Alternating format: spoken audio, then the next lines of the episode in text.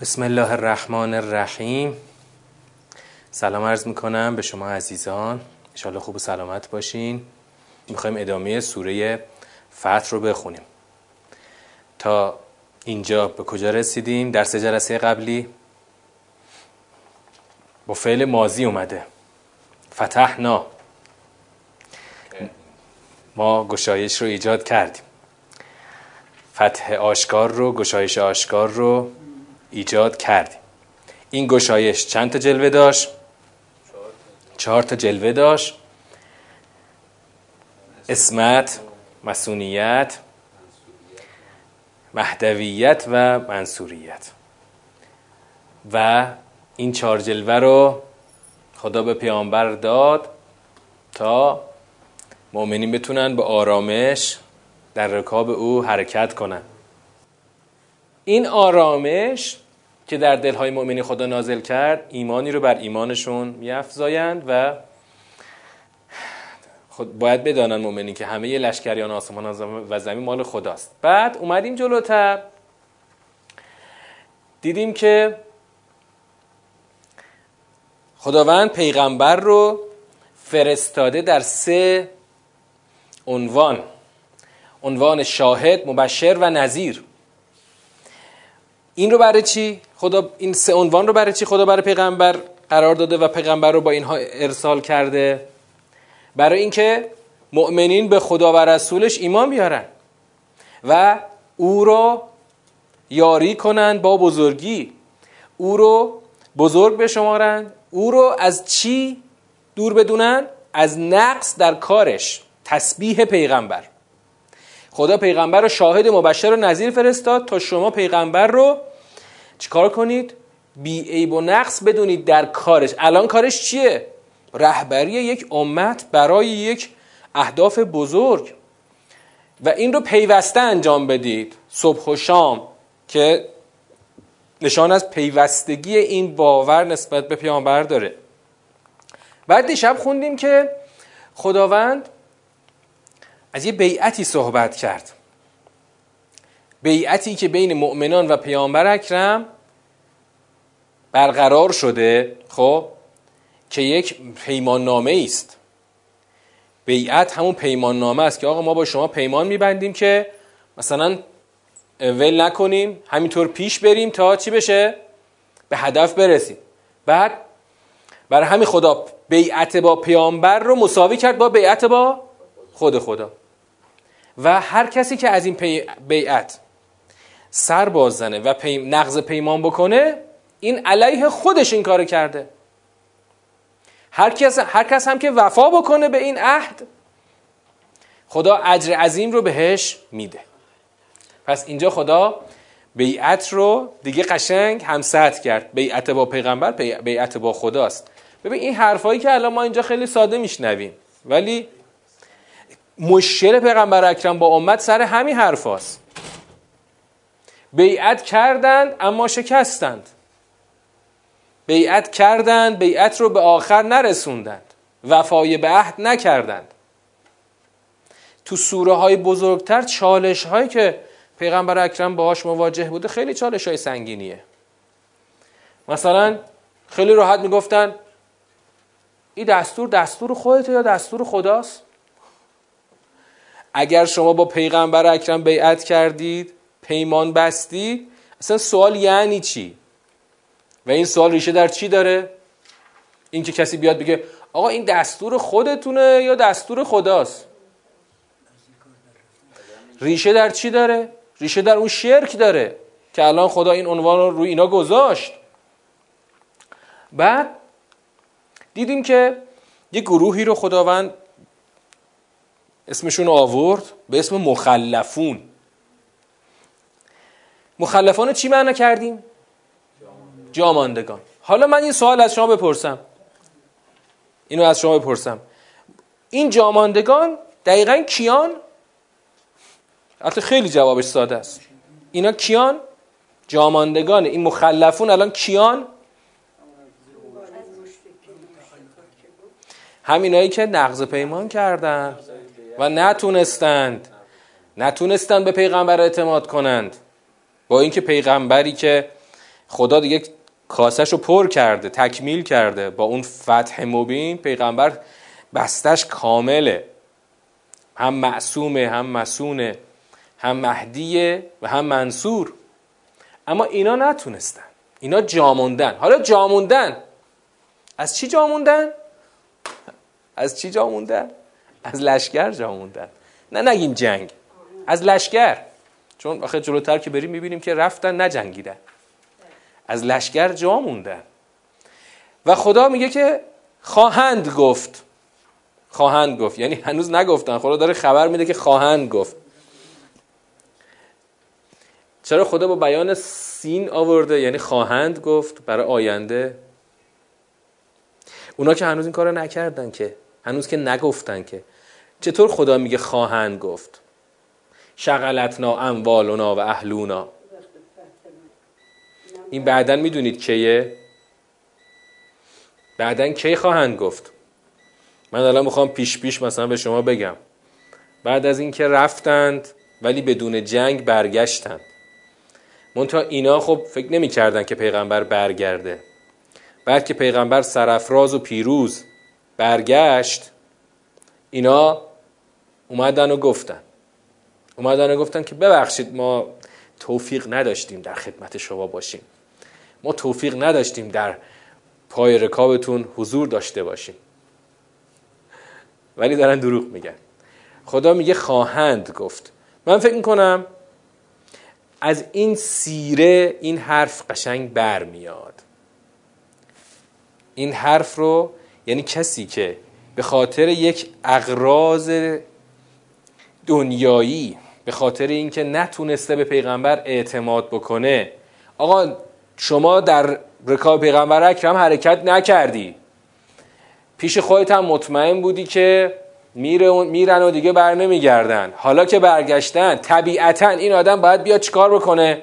یه عضو تراشی بکنه دیگه. ببخشید ما توفیق نداشتیم. حالا مونده بود که مثلا نظام پیغمبر کله پا بشه.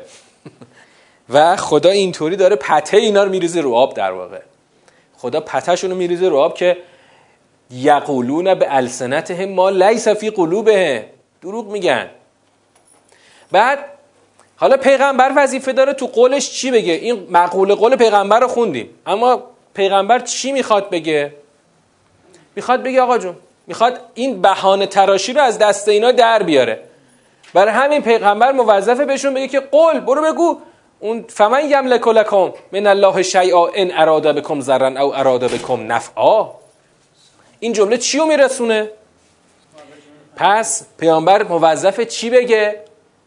موظفه به این جماعتی که الان اومدن خلاصه دوباره برای خودشون جایی دست و پا بکنن موظفه بگه که من یملک لکم من الله شیئا. کی می‌تونه برای شما از خدا چیزی رو تملیک بکنه؟ اگر که خدا بخواد نفعی یا ضرری رو برای شما اراده بکنه. یعنی هیچکی نمی‌تونه در برابر اراده خدا چیزی رو تغییر بده. شما می‌خواستید که با حضور نیافتنتون در لشکر خودتون از یه ضرری دور کنید اما بدونید که اگر خدا چیزی رو اراده بکنه هیچکی نمی‌تونه اراده خدا رو تغییر بده. و خدا هم بل کان الله به ما تعملون خبیرا. بلکه این حرفا نیست که شما این بهانه ها رو به تراشید و بیاد بگید که شغلتنا اموالنا و اهلونا. خدا می‌دونه که شما به آنچه که کردید خدا خبیره. بعد خوندیم آیه بعد رو که بل زننتم ان, لن ینقلب رسول گمان کردید که هرگز بر نمیگرده. این لن. لن تو زبان عربی میگن برای نفی ابد. هرگز رسول و مؤمنان بر نخواهند باز نخواهند گشت.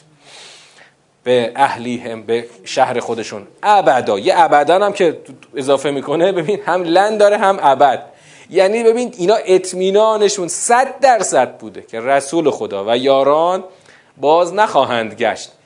این حرف رو در دلهاتون این حرف زینت داده شد. فعل مجهول اومده. حال کی فاعلش در واقع کیه؟ شیطانه. شیطان این حرف رو در دل شما زینت داده. و فاعل الان نگیم. الان فاعل نداره. فاعل حذف شده.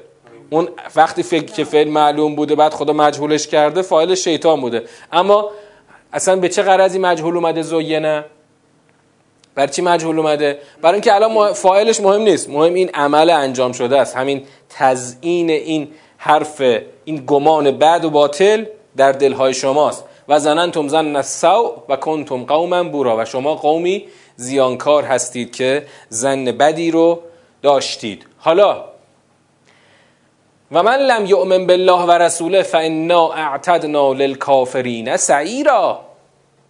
هر کس که ایمان به خدا و رسول نداشته باشد ما برای کافران سعیر رو مهیا کردیم. یعنی ببینید جمله جمله شرطیه. نگاه ساختاری داشته باشید به جمله. من لم یؤمن بالله و رسوله. من در زبان عربی چیکار می‌کنه؟ جمله رو شرطی می‌کنه. یه شرط می‌خواد یه جواب. شرطش چیه؟ جوابش چیه؟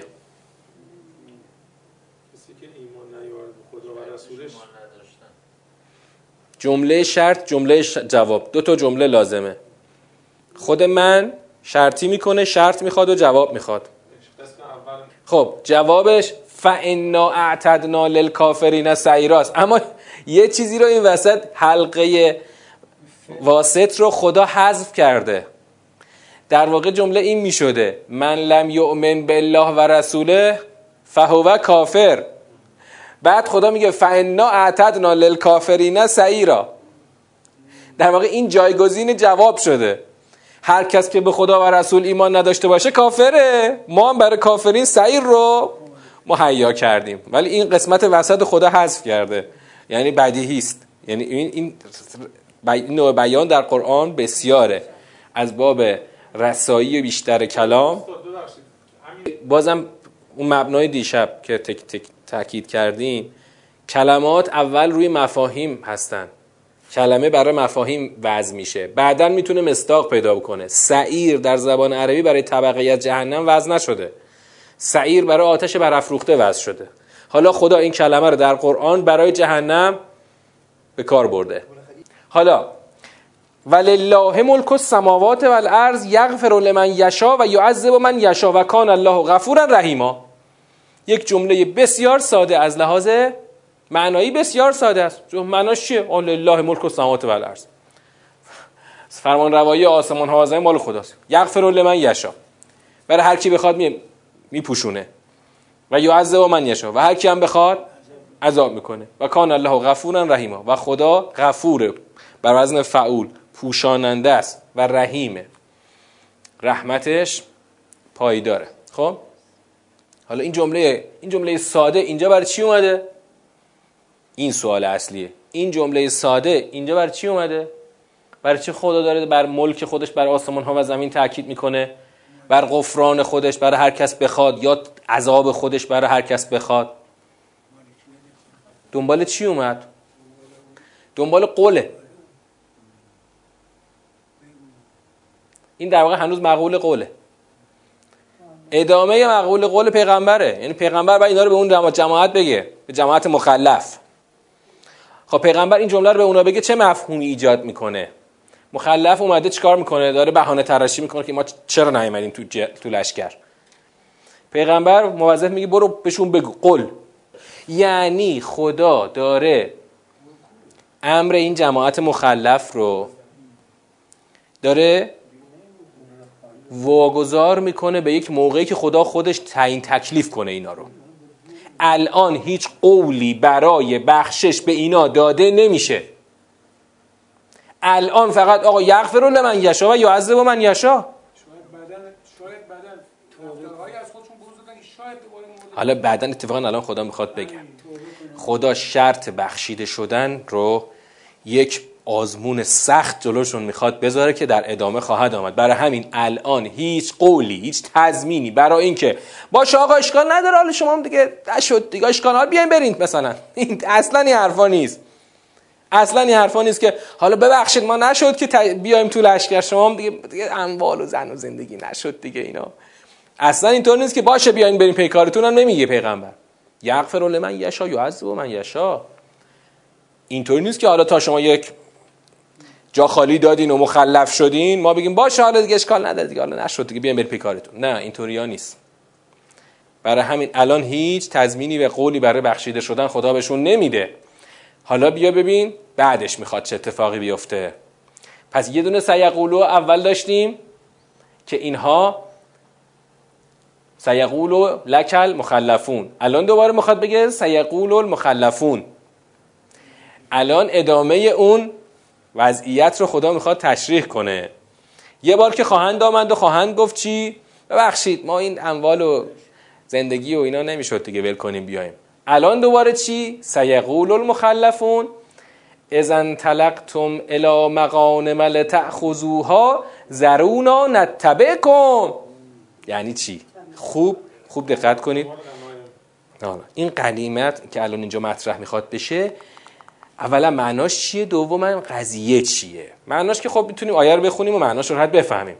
به زودی جاماندگان زمانی که شما به سوی غنیمت ها روانه شوید تا آن را بگیرید می‌گویند سیقول می‌گویند چی؟ دو نقطه. زرونا نتبعکم. ما را رها کنید تا از شما تبعیت کنیم. چیه قضیه؟ معنای آیه همینی که بود که گفتیم. و معنا خیلی مشخصه.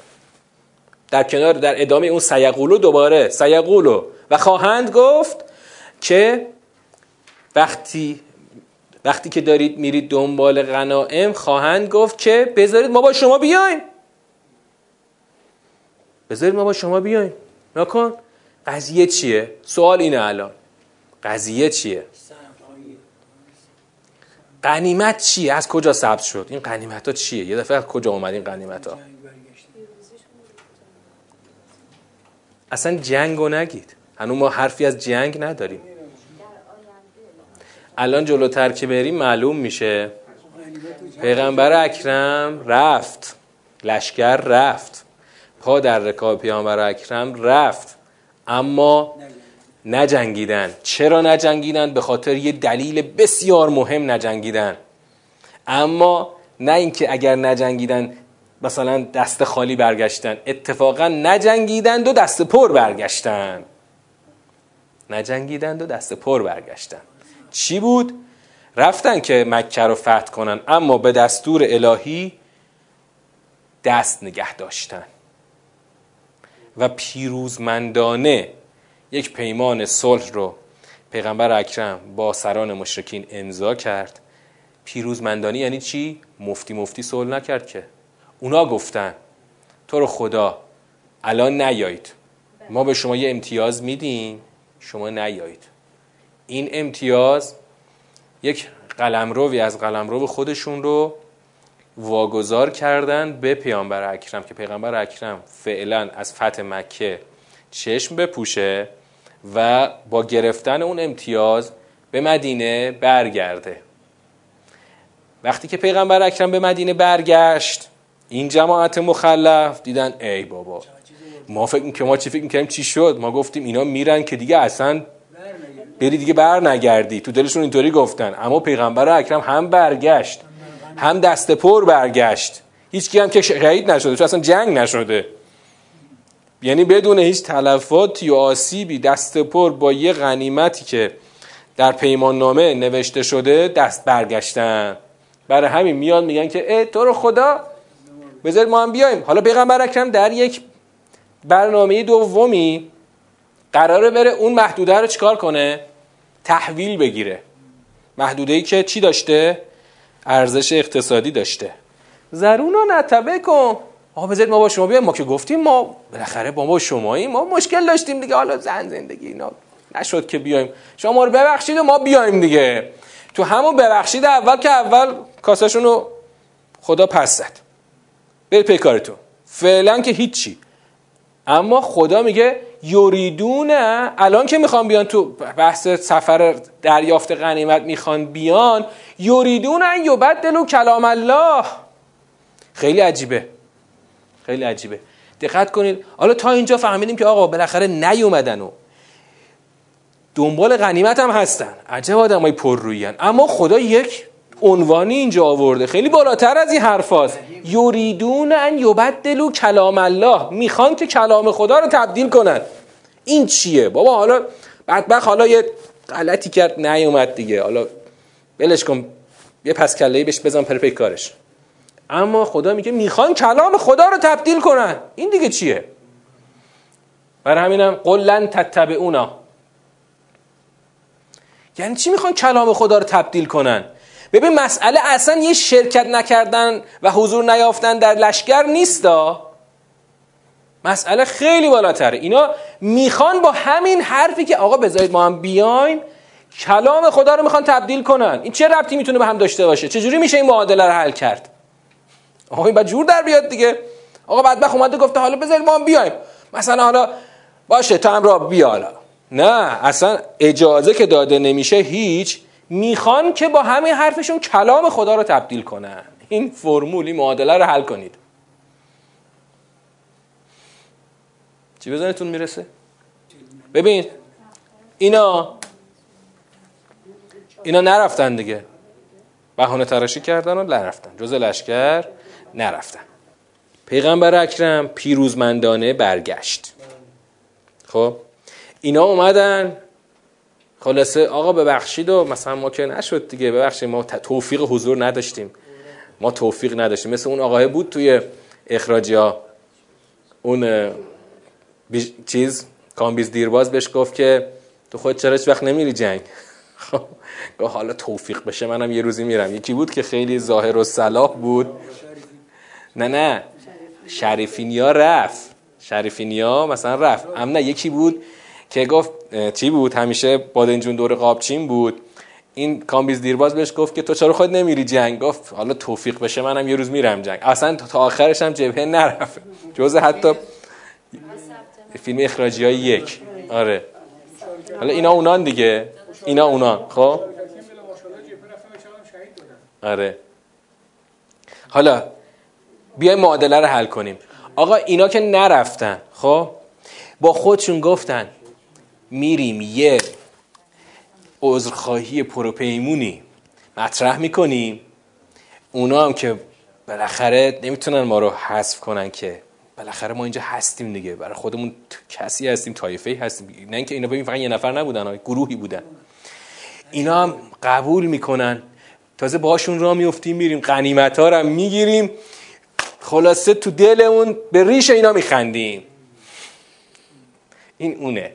آخ این حرفا کدوم بهشت و جهنم. میریم قنیمت هم می‌گیریم به ریششون هم میخندیم این یوبت دلو کلام الله. این حرفا کدوم مثلا حتما باید برین. اخر آقا ما نشستیم سر این سفره. حالا نخور کی بخور. اینه اینه. این یوبدل و کلام الله اینه دقیقا. قل لن اونا هرگز با ما نخواهید آمد. لن اونا کذالکم قال الله من قبل فسیقولون بل تحسدوننا. جالبه یک چیز دیگه حالا می‌خواد پرده دوم می‌خوان رو بکنن. پرده اول این بود. پرده دوم می‌خوان رو کنن. پیغمبر اکرم میگه که قلن تتبعونا کذالکم قال الله من قبل. کذالکم این کلمه یعنی چی تو عربی؟ وقتی شما می‌خوایم مخاطب رو مشخص بکنی که با کی دارم صحبت می‌کنم. آقا با شماها هستم. خدا قبل از این چه این رو گفته. قبل از این قال الله من قبل. اما باز اینا چی خواهند گفت؟ اینا برای اینکه فوری میدون خالی نکنن فسیقولون بل تحسدوننا. وقتی که پیغمبر اکرم گفت نه حق نده دنبال ما را بیفتین. اینا برمیگردن میگن که بل تحسدوننا. حسودید شما. شما به ما حسودی می‌کنید. یعنی می‌خوان اون احساسات اخلاقی رو برانگیزن تحریک کنن که اینا رو مثلا خلاصه مجاب کنن به اینکه اجازه بدن اینا را بیفتن بیان برای گرفتن غنی. بل کانو لا یفقهون الا قلیلا. خدا این باب دوم اینا رو میبنده. مثلا نخیر آقا شما حق ندارید. شما اون موقع جا خالی دادید مخلف شدین. الان حق ندارید با ما بیاید. شما حسودید. نمی‌خواید به ما مثلا به ما چیزی برسه. یعنی یک مسئله خیلی عمیق رو می‌خوان تقلیل بدن به یه مسئله مثلا حسادت که مثلا شما آدمای حسودی هستید نمی‌خواین که ما یه چیزی گیر ما بیاد. اما بل کانو لا یفقهون الا قلیلا. آقا اینا نمی‌فهمند مگر اندکی. لا یفقهون الا قلیلا. کیا؟ مخلفون دیگه. لا یفقهون الا قلیلا. یعنی خدا انگار با این آیات داره قشنگ پته اینا رو می‌رسه رو آب. هیچ اجازه برای یک بازگشت سوری به اینا نمیده و همه اون بهانه تراشی ها اون تلاش اینا برای تلاش دوبارهشون برای حضور در اون لشکر قنیمت رو ازشون می‌گیره. نه یعنی کلا تفقه تو این جماعت خیلی کمه. بله. یعنی کلا فهمشون خیلی اندکه. ببینید نه اینکه آدمای کند ذهنی که خیلی هم آدمای تیزی هن. زیرکن که میان اینطور حرفا می‌زنن که آ بالاخره ما هم هستیم اجازه بدیم فلان. بعد دوباره یه ترفند می‌زنه ترفند اول نمی‌گیره ترفند دومو بزنن. آدمای زیرکی هن. ولی چرا لا یفقهون الا قلیلا؟ برای اینکه درک اینا از دین همین قده درک اینا از دین خیلی سطحیه. هر کسی که هر کسی که در رکاب پیغمبر نیاد و اهل ولایت نشه در دینش همینقدر سطحی میمونه. دین رو کلا دین رو اینا سطحی می‌بینن. اصلا درکشون تو دین خیلی نازله. شما ندیدید؟ من که الا ماشاءالله دیدم. آره. یعنی مخصوصا در این سالهای چند تا هشت سالی که گذروندیم این درک قلیل رو واقعا دیدیم. مثلا یکیشون من یادمه تو تهران گهگاهی باش و همینطوری به طور اتفاقی هم صحبت می شدم زمان اصلاحات تازه اصلاحات شده بود سال 76 بود. بعد می گفت که می‌خوام یه مقاله بنویسم که امام حسین اصلاح طلب بود. بعد اتفاقا اون مقاله توی که از روزنامه های اصلاح طلب چاپ شد. درک اینا از دین انقدر نازله چون آدمای دنیاگرا هستن. کلا مسائل دینی رو سطحی می‌بینن. درکشون از دین اولا همون دین حداقلیه. دینی که فقط دلخوشی های معنوی ما رو تأمین بکنه. درکشون از دین اصلا به قد و قواره مسائل عمیقی مثل همین جهاد در راه خدا و اهمیت جهاد در راه خدا اصلا نمی‌رسه. اصلا فازشون این نیست اصلا. آدمای سطحی هن. به شدت سطحی. درکشون هم واقعا نازل از دین. این آدما توی میدان های سخت که پیغمبر ازشون یک مطالبه جدی داره حتما جا خالی میدن. به محض که شرایط سخت بشه ترک می‌کنن. اینطور آدم ها اینا. تا به محض اینم که بخوان یه سفره ای رو می‌بینن تا بوی کباب دماغشون می‌خوره فوری اینجا حاضرن. آقا به ما بودیم ما هستیم ما معذرت ما اصلا ما از اول بودیم. ببین اینا همینان. برای همینه که درکشون از دین نازله و اندکه. حالا چی کارشون کنیم؟ آقا چی کارشون کنیم؟ آقا بالاخره الان یه جماعتی ما داریم اینجا. اینا مخلفن. هر وقت بهشون میگی پاشین بیاین جا خالی میدن. سر بزنگاه قایبن. اما سر سفره حاضرن. خیلی ساده. الاعراب اعرابی. اعرابی یعنی چی؟ یعنی اشایر. اشایر. خب. اون معنای سخت افزاریشه. معنای نرم افزاریش چی شد؟ همون که دیشب گفتیم. معنای نرم افزاریش هر کسی است که نظام ارزشیش نظام ارزشی الهی نبوی نیست. در جامعه هم اگر داره زندگی می‌کنه در نظام ارزشی دیگر در نظام ارزشی دیگری که خودش ساخته زندگی می‌کنه که الان نزدیکترین نظام ارزشی که اینا واجدش هستن ملیگراییه. رگ عربی رگ ملی براشون از رگ دینی مهمتره. هر کسی که در هر جامعه ای ببین معنا عام شد. هر کسی که در هر جامعه ای رگ ملیش از رگ دینیش قوی تر باشه اون آدم الاعرابیه. هر کسی که دینش فقط براش یه دلخوشیه. دینش براش ایدولوژی نیست. ایدولوژیش تو همون ملی گراییه ایدولوژیش مثلا توی ارزش های دنیایی دیگر. حالا مثلا یه زمانی کمونیستا اومدن گفتن اصلا ملیت چیه؟ ما جهان وطنی هستیم. فرق نمی‌کنه. بازم در دنیای مادی برای خودشون ارزش های دیگری درست کردن. بازم در دنیای ماده. اینا اونا حالا اینا سوال اینه که اینا رو چیکارشون کنیم؟ بله. اینا رو چیکارشون کنیم؟ می‌تونیم بریزیم تو دریا که اینا بالاخره جزئی از اون ملتن. یا باید بتونی اینا رو مؤمنشون کنی. یا اگر نمی‌تونی مؤمنشون کنی باید باشون تک... تکلیفشون رو تعیین کنی. چیکارشون کنی بعضیا میگن آقا گل یا پوچ کنیم. ببخشید شیر یا خط کنیم. شیر یا خط کنیم. یه دوره حکومت بدیم به شما. یه دوره حکومت بدیم به شما. کاری که ما الان کردیم این کار کردیم. یه خط در میون مثلا حکومت داریم با نظام دموکراسی داریم میدیم به این جماعت یا می‌گیریم ازشون. مثلا الان ازشون گرفتیم قبلش دستشون بود باز قبلش مثلا دست ما بود باز قبلش دست اونا بود. همینطور یه خط در میون. چیکارشون کنیم؟ این روش ما درسته به نظرتون نه. درست نیست. اما خدا چیکار می‌کنه اینجا؟ خدا یک تعیین تکلیفی می‌کنه که قشنگ می‌زنه بورجکشون رو میتره کنه آقا اینا شما نیومدین؟ شما نیومدین دیگه. بعدم اومدین گردن کج کردین که ببخشید ما دیگه مشغول زندگی و اینا بودیم دیگه. باش آقا. من یه کار دیگه یه آزمون مجدد ازتون می‌گیرم. شما خورداد قبول نشدین؟ باشه شهریور بیا دوباره امتحان بده. اما امتحان شهریور رو سخت‌ترم می‌گیرم ها امتحان شهریور تو سخت. شهریورم رد بشی رفوزه یا؟ دیگه شهریور رد نمی‌تونی باز خورداد سال دیگه بیا امتحان بدی یا؟ یه فقط یه خورداد می‌گیرم یه شهریور. رفوز اگه شهریور رد چی رفوزه ای قل للمخلفین من الاعراب ستدعون الى قوم اولی بأس شدید. دعوت خواهید شد. به سوی قومی که اونها قدرت نظامی زیادی دارن. بأس شدید یعنی سختی. بحث شدید یعنی یک قدرت میشه گفت تعبیر می‌تونیم بکنیم به قدرت نظامی.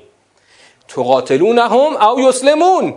یا باشون میرید میجنگید یا حالا اگر اقتضا کرد صلح می‌کنید ولی فعلا باید برید. باید برید تو میدون. فاین توتی او یعطکم الله اجرا حسنا.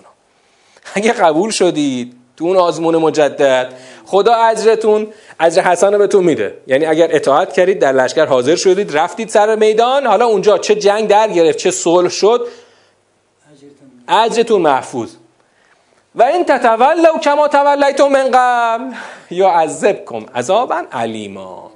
اگر رو برگردوندید همونطور که قبلا هم رو برگردوندید عذاب علیم در انتظار شماست. یعنی خدا ببین اصلا کوتاه نمیاد خدا از آزمون خودش که.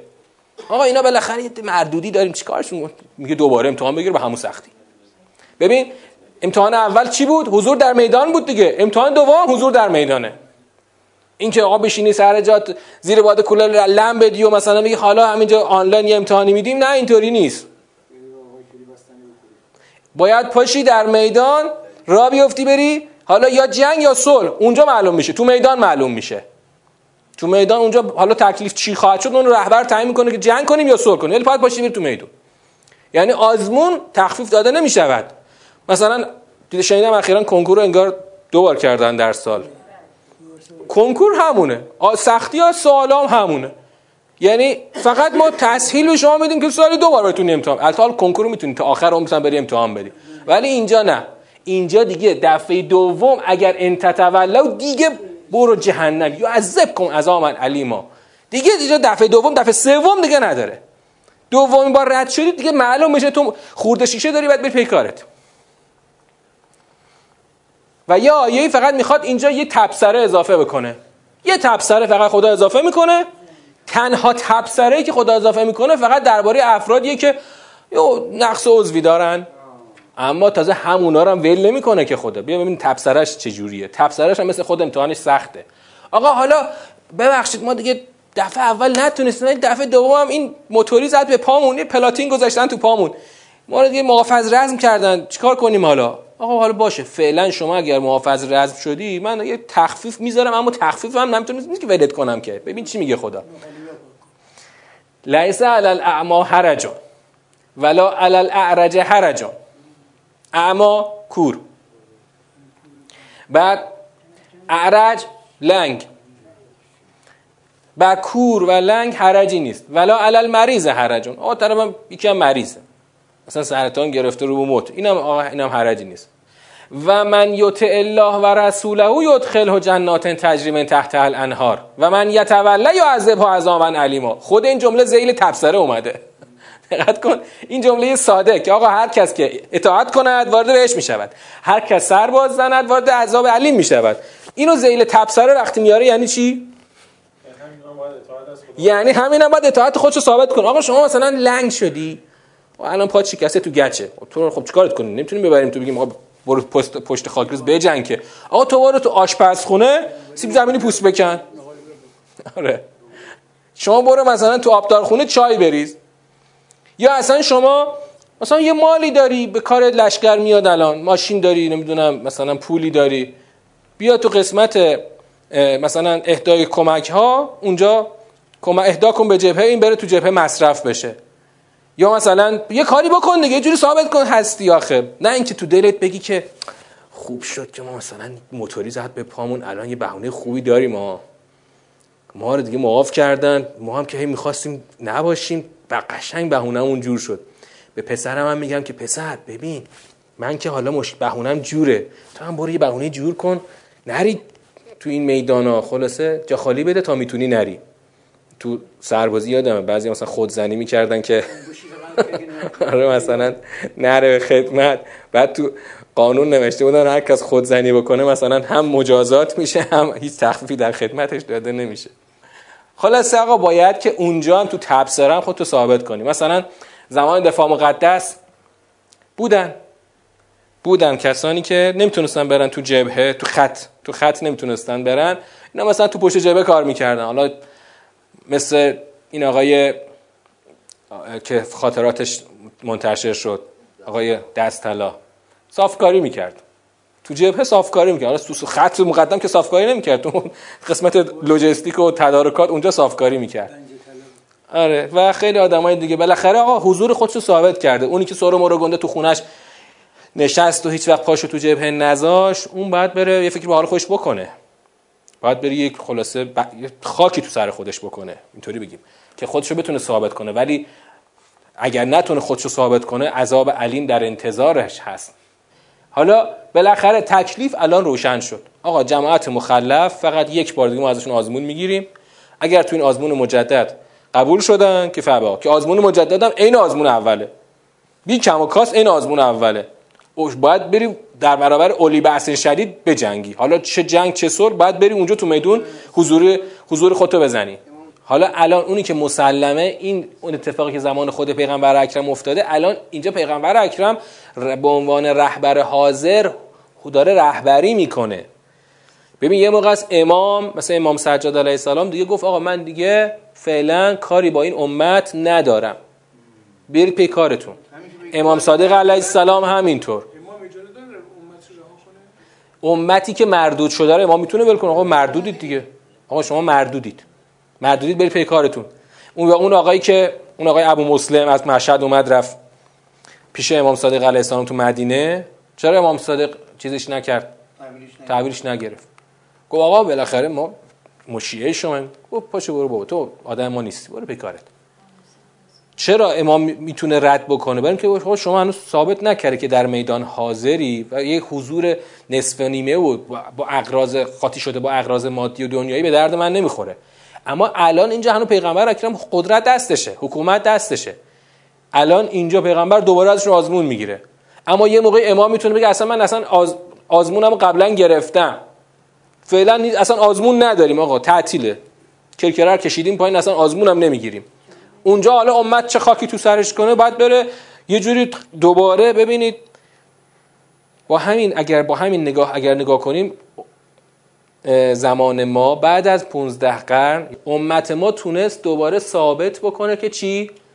ما هستیم در میدان و این آزمون رو خدای از ما بگیر. وگرنه پدران ما در دورانهای قبل اینا نه اینکه بگیم همه رفوزه شدن. ای بسات یک نفر یک فرد در یک مسیر مجاهدانه زندگی کرده و به نتیجه هم رسیده. مثلا مثل مثل مدرس مثلا. مثل شهید شیخ فضلا نوری. آره. اما اینا اما اینا حرکت امت نشد. اما در بعد از انقلاب امت تونست بیاد در میدان و دوباره خودش رو ثابت بکنه. اما دوباره ای از امت چیکار کردن؟ خودشون رو تجدید کردن و رفوزه هم شدن. سلیمانی رفت به جنگ داعش اینا از پشت بهش خنجر زدن. هی دعوای دیپلماسی و میدان رو انداختن. اینا گفتن باید بریم خلاصه. یه در سناتی و کن فی بعض الامر.